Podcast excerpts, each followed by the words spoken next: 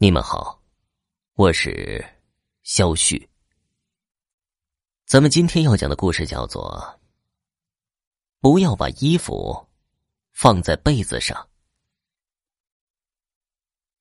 秦丽找到工作以后，就从宿舍里面搬了出来。他在公司旁边找了一个小房子租了下来。这间房子虽然小，但是他却兴奋无比。这是他第一次单独一个人住。本来母亲要求他毕业以后回家，他拒绝了。人不可能一辈子生活在父母的保护之下，他想要独立，自己赚钱养活自己，自己处理遇到的事情，这不是一件很棒的事情吗？他一边哼着歌，一边整理东西。自己的东西不多，就是一些衣服，还有书籍。没过多长时间，他就整理完毕。东西虽然不多，但是他也觉得很累了，简单的洗漱了一下，扑通一声倒在床上，呼呼大睡起来。迷迷糊糊之中，他脱掉自己的外衣，扔在了被子上。现在还是冬天，他的被子不厚，房间的温度有点低，这样可以让他更加的保暖。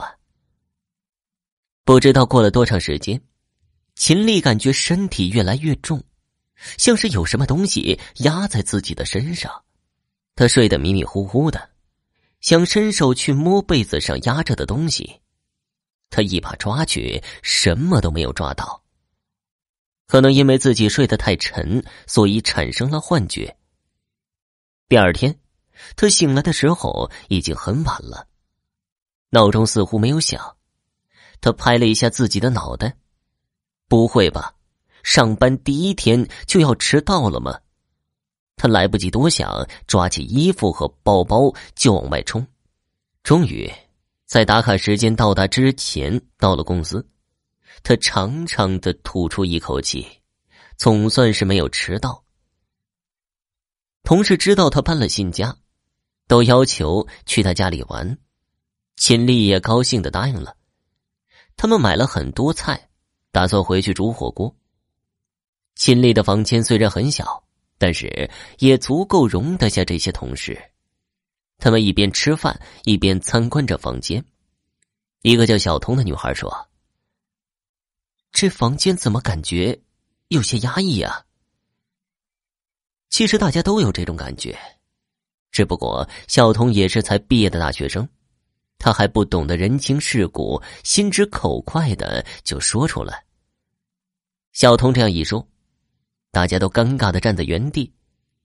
秦丽虽然也有些尴尬，但他还是笑着说：“因为房间比较小，人比较多的原因吧。火锅快做好了，大家过来坐吧。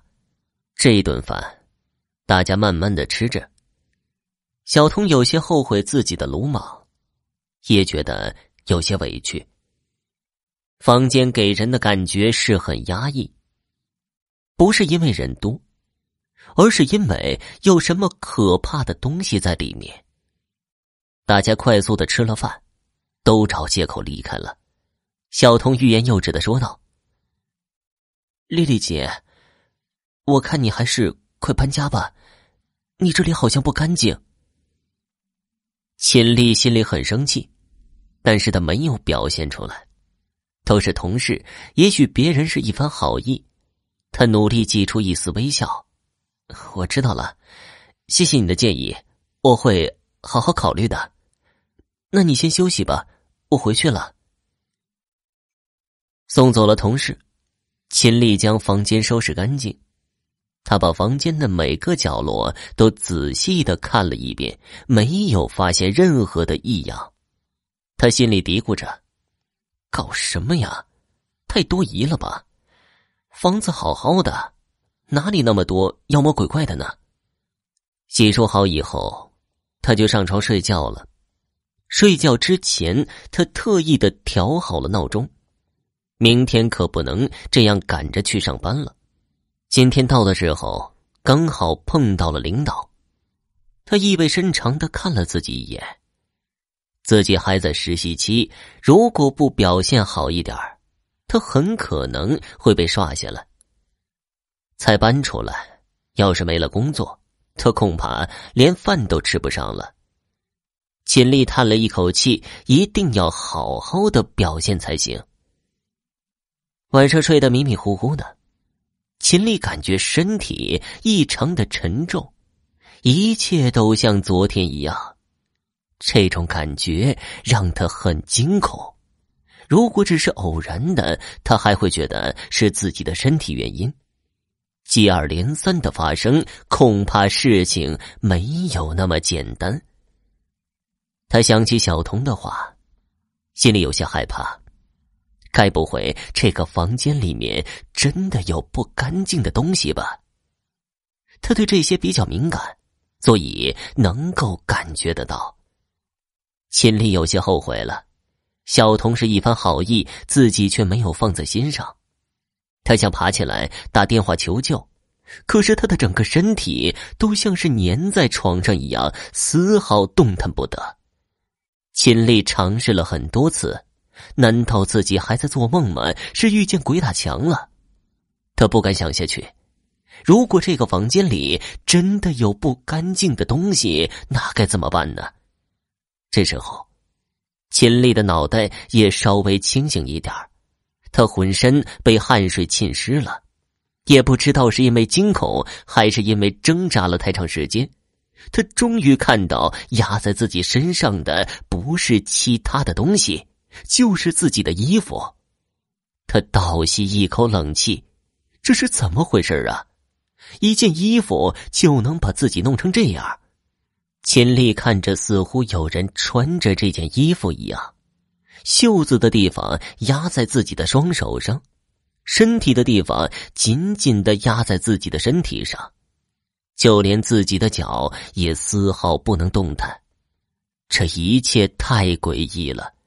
一件衣服的重量是无法压住一个人的，可是这件衣服里面很饱满。有一个看不见的透明人，他正在伤害自己。秦丽的眼泪流了下来，他想起小时候奶奶告诉他的话：睡觉的时候千万不要把衣服放在被子上。秦丽奇怪的问奶奶，奶奶摸摸他的头，慈祥的说道。如果把衣服放在被子上，附近的鬼就会附身在你的衣服上，他们会以为这是一种邀请，特别是在冬天，那些鬼冷的受不了了，就会找温暖的地方过冬。所以，晚上睡觉的时候一定不要把衣服搭在被子上。可是长大以后，他却把这件事情忘得一干二净。也许老人的话在他们这里就是一种迷信，他们接受了这么多年的教育，不会相信世界上有鬼的。有些事情宁可信其有，不可信其无。秦丽现在后悔已经来不及了。他看见衣服慢慢的往上爬，越来越靠近自己的脖子，他的眼泪大滴大滴的往外涌着。他在心里搜索着该怎么摆脱现在的困境。继续这样下去，他离死就不远了。看着衣服就要攀上自己的脖子，秦丽猜想这件衣服说不定想掐死自己。他甚至觉得有些可笑。他要被自己的衣服给掐死吗？衣服立了起来，就像一条蛇一样。他抖动了几下，一个黑色的人影出现了。他全身漆黑，甚至连性别都看不出来。他颤抖的说道：“真的好冷，谢谢你召唤我。我很喜欢你的身体，我想拥有它。”说完，他变成一缕黑烟，慢慢的钻进了秦丽的嘴里。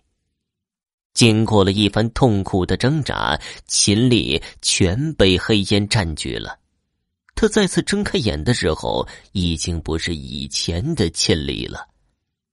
闹钟响了起来，他洗漱以后按时去上班了。